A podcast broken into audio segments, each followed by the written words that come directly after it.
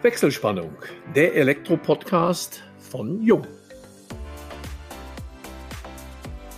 Hallo und herzlich willkommen zu unserem heutigen Jung-Podcast unter der Überschrift Arbeitnehmer sind heute in der Komfortzone. Ging es früher vornehmlich darum, eine Ausbildungsstätte oder einen Arbeitsplatz zu bekommen, hat sich die Situation in den letzten 10 Jahren vollständig geändert. Die Arbeitsplatzsuche ist der Arbeitnehmersuche gewichen. Komfortabel für Arbeitssuchende, problematisch für Arbeitgeber.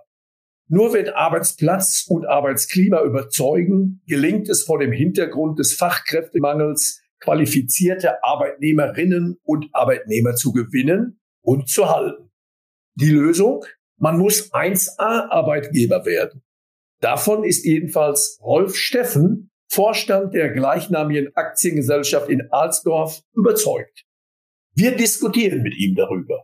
Wir, das sind Elmo Schwanke, über 30 Jahre in der Welt der Elektrotechnik als Journalist unterwegs, und meine Wenigkeit, Georg Papel, Leiter Kundenkommunikation im Vertrieb bei Jung. Ja, Rolf, vielen Dank, dass du dir heute die Zeit nimmst, uns in dein sehr interessantes Thema ein wenig einzuführen, die nächsten 30 Minuten mit uns zu verbringen. Und Elmo, seit Anfang an mit dabei als Unterstützung aus dem Allgäu. Die besten Grüße in den Süden. Ja, vielen Dank, Georg. Schöne Grüße ins Sauerland aus dem Oberallgäu und ganz herzlich willkommen, Rolf, in unserem heutigen Podcast. Es gibt ja den landläufigen Satz, Schuster, bleib bei deinem Leisten, wenn man deine Biografie verfolgt. Du hast deine Karriere doch zwar mit vielen Abweichungen oder Veränderungen immer wieder strikt verfolgt und bist letztendlich schon deiner Branche, deinem Gewerk treu geblieben, vom Angestellten über den Handwerksunternehmer zur Akademie Zukunft Handwerk, zum Vorstand der 1A Arbeitgeber Aktiengesellschaft, eine wechselvolle, spannende Biografie, berufliche Karriere. Wie ist es dazu gekommen? Wie hast du überhaupt begonnen? Was hast du als Angestellter in den jungen Anfang 20er Jahren gemacht? Ja, wie bin ich dazu gekommen, was ich heute mache? Eigentlich dadurch, dass meine Lehrer seinerzeit in der Schule gesagt haben, so richtig Sinn macht das eben nicht. Wir würden raten, er sollte doch lieber ein Handwerk lernen, als weiter die Schulbank zu drücken. Diese Lehrer sind heute unsere Kunden und sagen, ich wäre gar nicht so ein schlechter Schüler gewesen. Im Gegenteil, ich wäre sogar ein sehr guter gewesen. Aber die sind auch schon sehr alt geworden, die Lehrer. Und deshalb, glaube ich, haben sie manches schon vergessen. Aber ich habe tatsächlich ganz normal Heizungsbauer gelernt, ein ganz normales Handwerk gelernt, habe mich aber während der Ausbildung schon extrem weitergebildet, habe Schweißkurse gemacht, habe Schweißfachmann gemacht. Und damit auch eine gute Gesellenprüfung und dann den Sprung in den öffentlichen Dienst, in die Gasversorgung gefunden. Dort Meisterprüfung als Heizungsbauer, als Gas- und Wasserinstallateur, Schweißfachmann, Ausbildung etc. Und im öffentlichen Dienst sehr schnell erkannt. Die Eltern waren natürlich froh, der Junge hat einen guten Job, Meister im öffentlichen Dienst mit 23 Jahren. Aber dann war es auch schnell erkannt, wie es hier weitergeht, konnte ich mir ausmalen. Denn die Meister, die dort waren, waren eben nur 10 oder 15 Jahre älter als ich und das hätte lange gedauert. Insofern habe ich dann damals den Schritt in die Selbstständigkeit gewagt. Meine damalige Freundin, heutige Frau, war auch im öffentlichen Dienst und wir haben dann nach und nach unseren Job gekündigt und haben schlichtweg einfach ein Handwerksunternehmen aus One Man plus One Woman gegründet. Und so sind wir im Handwerk angekommen. Diesen Handwerksbetrieb hast du dann die folgenden Jahre weiterentwickelt. Bis zu welchem Zeitpunkt? Also wir haben tatsächlich ganz alleine angefangen mit völlig falschen Erwartungen, aber sehr schnell durch das, glaube ich, sagen zu dürfen, durch gute Arbeit und den tollen Umstand. Man braucht ja auch gute Umstände. Wir waren hier Bergbaustadt in Alsdorf, die älteste Steinkohlegrube Europas, direkt an der holländischen Grenze bei Aachen. Und der Steinkohlebergbau ging zur Neige.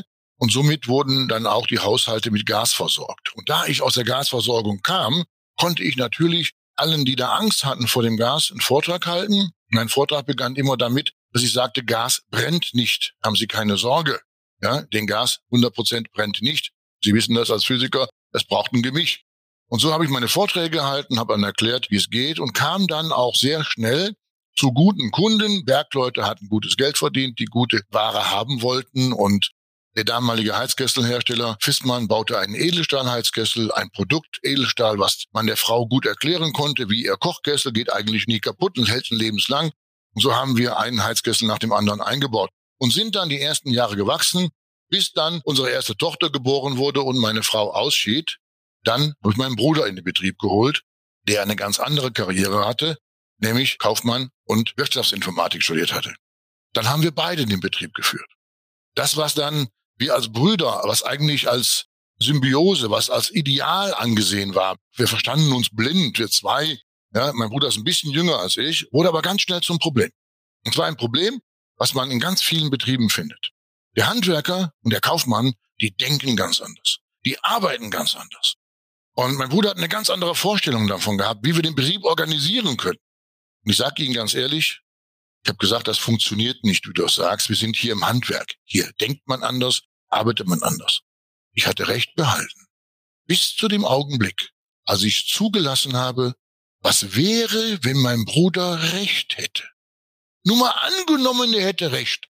Man könne das alles anders organisieren. So wie er das erzählte, wie das im Großhandel, aus dem er kam, nicht Handwerksgroßhandel, sondern anderen, so wie er es erzählte, das wäre traumhaft gewesen. Dann wäre jeder unserer Techniker in der Lage gewesen, einem Kunden einen Preis zu nennen. Dann wäre jeder Techniker in der Lage gewesen, seine Leistungen so zu dokumentieren, dass unsere kaufmännischen Mitarbeiterinnen, die keine Ahnung vom Handwerk haben, die Kaufleute sind, aus jeder Aufzeichnung eine Rechnung machen können. Dann wäre eine Schlussrechnung für ein größeres Projekt einfach nur die Finalisierung der Arbeit gewesen mit viel Lust. In der Tatsache hatten wir viel Stress. Wer eine Schlussrechnung machen wollte, ich sage immer bei den Handwerkern, der musste sich schon vorher Mut antrinken. Wenn sie in so eine Akte reingeguckt haben, dann haben sie fast ins Klo gegriffen. Da fehlte was. Ja, und so haben wir das gemacht und haben das dann aufgeschrieben. Und als wir es aufgeschrieben haben, haben wir gesagt, lassen wir es lektorieren, machen wir da ein Organisationshandbuch draus. Und dieses Organisationshandbuch war die Grundlage. Dann haben wir erkannt, lesen tut das der Handwerker nicht. Du musst es ihm erklären. Und haben Seminare angeboten. Und dann kamen so Firmen wie Fisman oder Stiebel Eltron, ja, die kamen auf uns zu und haben dann gefragt, ob man das auch deren Handwerkern erklären könnten. Das haben wir dann getan in Deutschland, Schweiz, Österreich, Slowenien, bis in die Türkei hinein.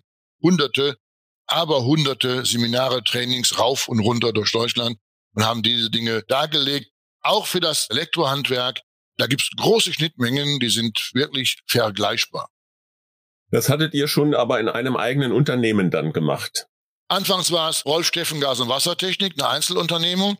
Dann war es auf einmal die Gebrüder Steffen GmbH und später wurde es dann die Team Steffen AG. Das heißt also, Rolf, ihr habt schon ziemlich früh damit begonnen, eure quasi Wettbewerber schlau zu machen. Das war tatsächlich ein Thema. Und ich erinnere noch heute, die Mitarbeiterin ist heute immer noch bei uns, nach über 30 Jahren. Damals haben wir Adressen gekauft. Eine Adresse kostete 1 Mark, um damals Faxe zu verschicken, um Kunden zu gewinnen. Und dann kommt eine Faxanmeldung von einem Kollegenbetrieb, der war 10-mal so groß wie wir, aus Aachen. Eine Faxanmeldung zum Seminar. Und unsere Mitarbeiterin kam mit der Faxanmeldung und sagte, Rolf, soll ich sagen, das Seminar sei voll? Ich habe kurz innegehalten, meinen Bruder angeguckt, wir waren uns einig, lass ihn kommen. Wir sind Freunde geworden. Und ich kann Ihnen sagen, das, was anfangs so war, dass wir gesagt haben, Mann, wir machen auch Wettbewerber in unserem Gebiet schlau, war für uns im Endeffekt nur befruchtend. Erstens sind Freundschaften entstanden. Zweitens, man kann von jedem Kollegen etwas lernen. Und drittens, diese Kollegen, die dann zu uns kamen, weil wir machten etwas, was sonst niemand tat. Wir hatten ja ein Live-Zentrum, das heißt, die kamen in unseren Betrieb und schauten hinter die Theke, schauten über die Schulter der Mitarbeiter, wollten sehen, wie läuft's in der Faktura, wie läuft's im Verkauf, wie läuft's im Lager. Und das waren im Grunde genommen kostenlose Audits. Immer dann, wenn wir sagten, dann Zoobesucher kamen, wir hatten dann scherzhaft mal ein Schild gemacht, bei unserer Mitarbeiterin, bitteschön nicht füttern, ja, weil die alle gucken kamen. Und wenn wir dann unseren Mitarbeitern sagten, da kommen am Freitag, Samstag wieder Kunden, dann war alles bestens. Das ist so ein Audit, kennt man, da wird alles hergerichtet. Und das war permanent so, alle 14 Tage. Und so sind wir eigentlich dadurch nur besser geworden. Also wir sind schon mittendrin, Rolf. Wir wollen ja zum 1A Arbeitgeber, das ist ja der Titel unseres heutigen Podcasts. Der Übergang war dann, glaube ich, die Gründung der Akademie Zukunft Handwerk. Das war schon eure Beratungstätigkeit im Unternehmen Steffen. Das ist richtig. Grundsätzlich war es erstmal der Handwerksbetrieb und dann war es der in dem Unternehmen nicht selbstständige Geschäftsbereich modernes Management. Auch diese Domänen besitzen wir. Alles lief unter dem Logo modernes Management im Handwerk. Und als es dann um eine Nachfolge ging, war mir klar, dass ich in einem Unternehmen, in dem so ganz unterschiedliche Geschäftsbereiche wie Handwerk oder auch dieser Geschäftsbereich modernes Management integriert sind, ist die Nachfolge sehr schwierig. Und dann haben wir den Geschäftsbereich modernes Management dann als Akademie Zukunft Handwerk aus der Team Steffen AG ausgegliedert. Dann in die Akademie Zukunft Handwerk auch Aktiengesellschaft. Das Interessante finde ich, dass ihr über Webinare auch schult. Das ist ja euer Basiskonzept, oder sehe ich das falsch? 2003 hatten wir einen Forschungsauftrag vom Bundesinstitut für berufliche Bildung. Und dieser Forschungstitel, die sind immer sehr lang, der lautete Verstetigung und Transfer moderner Unternehmenskulturen im Handwerk mittels arbeitsplatznaher, auftragsorientierter und IT-gestützter Weiterbildung. Und seither, seit 2006, haben wir Online-Seminare gemacht. Das heißt, ihr habt die jetzige Corona-Pandemie und die Homeoffice-Pflicht und Ähnliches schon im Grunde 16 Jahre vorher gehabt. Hunderte Mal, tausende Mal. Dahinter steckt ein Konzept. Wir machten ja Trainings für Handwerksunternehmen. Das heißt, zu uns kommen Unternehmer zum Thema beispielsweise Unternehmensstrategie entwickeln oder Kundendienstorganisation oder Controlling. Jetzt wissen wir aber, dass die Teilnahme an einem Seminar dem Teilnehmer bzw. dem Unternehmen selbst noch keinen Nutzen bietet. Durch die Teilnahme entstehen vielleicht sogar erstmal Nachteile, abgesehen von den Kosten, die Abwesenheit aus dem Unternehmen, Kunden, die vielleicht keine Antwort bekommen, die warten müssen. Der Nutzen entsteht doch erst, indem man Inhalte, Erkenntnisse aus dem Seminar im Nachgang im eigenen Unternehmen implementiert. Und darum hatte dieser Forschungsauftrag die Kurzfassung Transfer. Und genau dieser Transfer gelingt nur ganz wenigen Unternehmern. In unseren Seminaren saßen wissenschaftliche Mitarbeiter der Uni Bremen und haben in den Seminaren immer mal in den Pausen und auch am Ende gefragt, und, was hat Ihnen gefallen? Gibt es etwas, was Sie mitnehmen wollen, was Sie implementieren wollen? Gibt es Ideen, die Sie auch in Ihrem Unternehmen verwirklichen wollen? Und haben die alles fleißig mitgeschrieben. Es waren Mehrtagesseminare. Nach 3 Monaten hat man die Leute wieder angerufen. Hat sich erinnert, hören Sie mal, wir haben uns gesehen im Seminar bei Steffen und Sie hatten seinerzeit Vorsätze. Was konnten Sie denn umsetzen? Die Antworten waren lustig. Aus den Antworten konnte man annehmen, dass man etwa 80% der 3-tägigen Seminare an die Mitarbeiter weitergegeben hatte, glaubte man. Und das hat man, durch andere Fragen konnte man das eruieren, in weniger als 2 Stunden geschafft.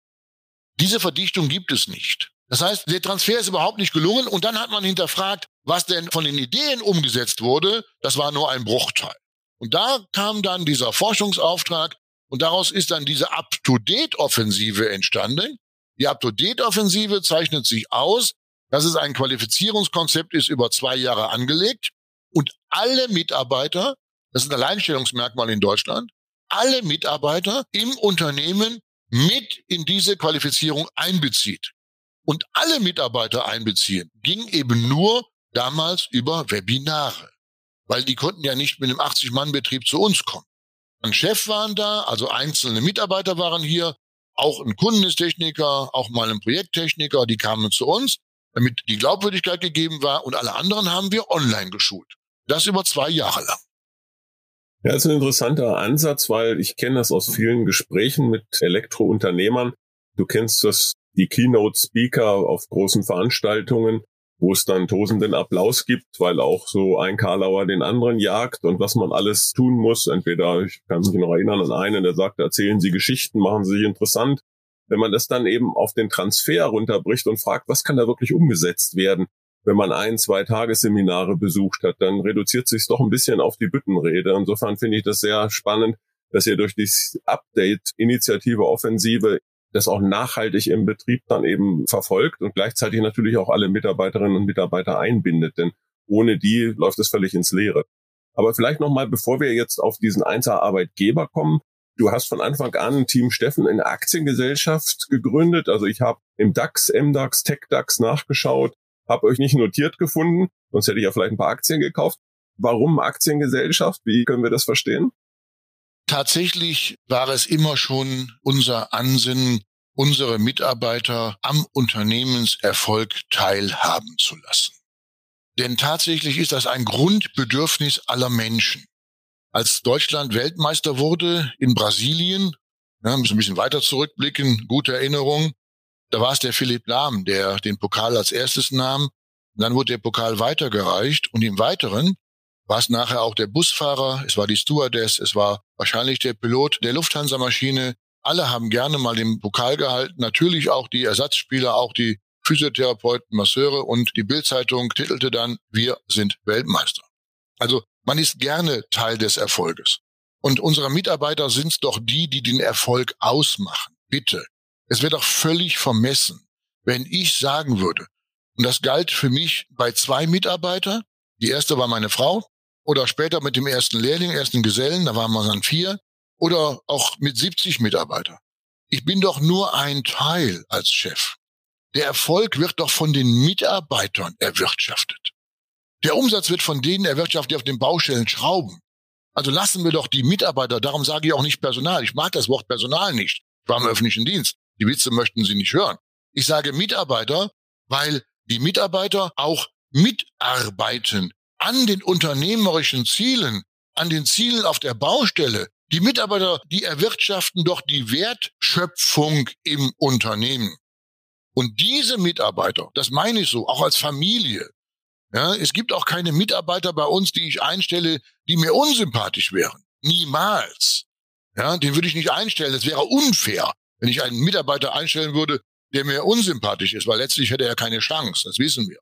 Und da war es unser Ansinnen, die Mitarbeiter teilhaben zu lassen am Erfolg. Und das gelang uns als erstes über eine Gewinnbeteiligung, für die wir mal 2009 im Wirtschaftsministerium Berlin ausgezeichnet wurden. Und zum Zweiten möchte ich nicht nur am Gewinn teilhaben, sondern ich möchte sie auch Teilhaber werden lassen.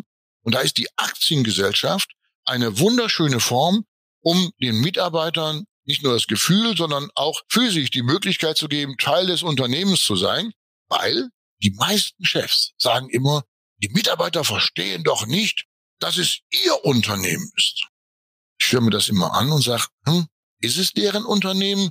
Oder wenn dir morgen was im Kopf kommt und du schreibst eben einen 3-Zeiler, dann erkennt er auf einmal, wenn da steht, wir versuchen es jetzt ohne dich, was denn sein ist, nämlich nichts. Und deshalb ist die Idee der Aktiengesellschaft. Ja, Rolf, du hast das Stichwort schon genannt, die Brücke schon geschlagen. Wir kommen mal von der Mitarbeiterin und dem Mitarbeiter zum 1A Arbeitgeber. Und wie ich ja im Intro eben angedeutet habe, ist es in den letzten Jahren, ja sogar im letzten Jahrzehnt, immer schwieriger geworden, gute Mitarbeiterinnen zu bekommen. Fachkräftemangel ist eines der Schlagworte, was uns in den letzten Jahren beschäftigt hat. Und nun die Brücke halt eben über Team Steffen, Akademie Zukunft, Handwerk zum 1A Arbeitgeber. Was zeichnet einen Betrieb aus, der bei euch sich hat zertifizieren lassen zum 1A Arbeitgeber? Grundsätzlich ist es doch mal so. Ja, wir sprechen von einem Fachkräftemangel. Aber das haben wir doch auch erlebt, als wir von einem Kundenmangel gesprochen haben. Wir sind nun alle mal im Alter und wissen, vor 15 Jahren sah der Markt ein bisschen ganz anders aus. Da haben wir nach Kunden gesucht. Und wenn man denn mal hinterfragt, wer ist denn am besten durch die Krise gekommen, als alle nach Kunden gesucht haben? Diejenigen, die Kunden hatten, die gut über das Unternehmen gesprochen haben. Und nicht die, die größte Werbung gemacht haben, das meiste Geld ausgegeben haben, die größten Anzeigen, sondern die gute Arbeit gemacht haben und deren Kunden gesagt haben zu ihrem Nachbarn, hör mal, wenn du eine neue Heizungsanlage brauchst, wenn du eine neue Alarmanlage brauchst, eine neue Elektroinstallation, dann geh beispielsweise nach Steffen. Das war doch die Empfehlung. So kamen sie auch zu uns. Und heute ist es doch gar nichts anderes. Wenn unsere Mitarbeiter, die wir haben, Wenn die über unser Unternehmen gut sprechen, indem die auch Werbung machen, sagen, Kollege, komm zu uns. Bei uns ist auch nicht jeden Tag Ponyhof und Kindergeburtstag. Aber da macht Arbeit Spaß. Das ist doch das, dass unsere Mitarbeiter erstmal Werbung machen. Aber was hört man denn? Oft ist es ja so, dass dann Werbung gemacht wird, mit Schildern Kollege gesucht. Ich kann dem nichts Positives abgewinnen. Und die eigenen Mitarbeiter zu ihren Kindern sagen, Junge, lerne einen anständigen Beruf. Grundsätzlich gilt erstmal, die Attraktivität eines Arbeitgebers bezeichnet doch die anziehenden Kräfte. Attraktiv, das Synonym ist anziehend. Die anziehenden Kräfte, die vom Unternehmen, und das heißt, Unternehmen ist ja abstrakt, also heißt von den Mitarbeitenden in dem Unternehmen ausgehen. Und die auf Außenstehende so wirken, dass die Außenstehenden sagen, boah, zu diesem Team würde ich auch gerne gehören. Also müssen wir dafür sorgen, dass wir eine hohe Arbeitszufriedenheit haben. Das ist die Grundlage. Und Arbeitszufriedenheit basiert im Wesentlichen auf 3 Dinge. Die Tätigkeit muss Spaß machen, das soziale Umfeld muss stimmen und letztendlich auch das Geld muss stimmen. Ja, ist ein Hygienefaktor. Wenn ihr jetzt einen Handwerksbetrieb betreut, welche Voraussetzungen muss dieser Betrieb mitbringen, dass ihr überhaupt ihn betreut? Also grundsätzlich muss der Chef erstmal die Erkenntnis haben, dass man die Arbeitszufriedenheit nicht erfühlen kann, sondern man muss sie messen. Da gilt dieser technische Grundsatz, was ich nicht messen kann, kann ich nicht steuern. Okay? Und ich rede mit den Mitarbeitern und die sind ehrlich zu mir. Ja, okay, ist vielleicht nur die halbe Wahrheit. Also das Wollen, einmal die Arbeitszufriedenheit durch ein neutrales Institut, wie wir es sind, dann hinterfragen zu lassen. Und das dann mal auf großer Breite und zu analysieren, wie groß ist die Arbeitszufriedenheit tatsächlich. Diese Bereitschaft muss da sein.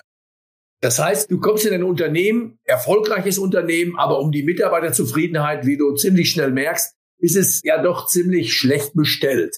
Jetzt werdet ihr da wahrscheinlich anonym abfragen. Es wird ja keiner irgendwo dann über den Chef herziehen. Gibt es auch Unternehmen, wo du sagst, da ist Hopfen und Malz verloren? Weil ich denke, das ist ja schon diese erste Bestandsaufnahme, Nullmessung oder wie man es auch immer nennen will, kann ja auch ganz interessante Erkenntnisse bringen. Vom einen Extrem absolut überhaupt nicht empfehlenswert bis hin, es ist schon alles 1A. Hast du da schon mal irgendwo Sachen erlebt, wo du gesagt hast, ja, dieser Betrieb, der kommt nie zum 1A-Arbeitgeber? Nein, wirklich nicht. Es kommt ja auch nur der zu uns, der eine gewisse Selbsterkenntnis hat und eine gewisse Bedürftigkeit diesbezüglich erkannt hat. Aber von denen, die zu uns gekommen sind, habe ich so einen Fall nie erlebt. Im Gegenteil, die Mehrzahl der Unternehmen haben dann bessere Werte, als die Chefs geglaubt haben. Ganz, ganz selten ist es umgekehrt. Einer, der sich da völlig überschätzt, ja, Mitarbeiter gibt es ja, die überschätzen sich völlig, aber nein, die allermeisten bekommen bessere Werte und das Schöne ist, sie fühlen sich im Grunde genommen sogar in ihrer Wahrnehmung nachher bestätigt. Und da wir eine Befragung machen, die ja mit dem Professor Tim Brüggemann von der Fachhochschule des Mittelstandes gemacht worden ist, ist die Befragung auch sehr gut durchdacht. Sie umfasst verschiedene Handlungsbereiche und wir können über die 8 Handlungsbereiche plus Bezahlung. Bezahlung deshalb separiert, weil die Bezahlung könnte immer besser sein. Die Fragen zur Bezahlung sind hochspannend, fließen aber in die Bewertung nicht ein. Da wird zum Beispiel nach Kommunikation gefragt. Da mangelt es schon in vielen Unternehmen. Da ist oft Angst, was die Zukunft betrifft, weil man spricht nicht drüber. Da geht es um Führung, Führungskompetenz. Da geht es um die Strategie, Zukunft. Da geht es um allgemeine Rahmenbedingungen, Werkzeuge, Arbeitsplatz etc. Aber auch das Gerechtigkeitsgefühl ist ja rein subjektiv, wird hinterfragt. Dann geht es um die Motivation, es geht um die Kollegialität und auch die Bewertung der Zufriedenheit. Und dazu sind überall Fragen. Die Befragung ist anonym. Die Mitarbeiter bekommen einen QR-Code und keiner weiß, wer hat welchen QR-Code. Und anhand den QR-Codes beantworten sie dann mit ihrem Smartphone beispielsweise diese Fragen. Zu jedem Handlungsfeld gibt es noch eine Freitextantwort, also Frage mit Antwort. Diese Freitextantworten bekommen die Chefs nicht zu sehen. Die systematische bekommen sie, die Freitexte, die filtern wir raus. Die werden von uns etwas bearbeitet und werden mündlich übertragen. Sonst könnte man vielleicht an bestimmten Schreibweisen oder auch Fehlern, typischen, die bestimmten Mitarbeiter, ich habe auch so meine typischen Fehler, könnte man erkennen, aha, da war der Rolf. Und das kann da nicht passieren. Und so bekommt man dann wie ein Röntgenbild und alle können gemeinsam, die Mitarbeiter und der Chef, anschließend auf dieses Röntgenbild schauen und sehen dann genau, wo sind unsere Stärken, die werden als erstes mal herausgearbeitet, und wo sind unsere Schwächen.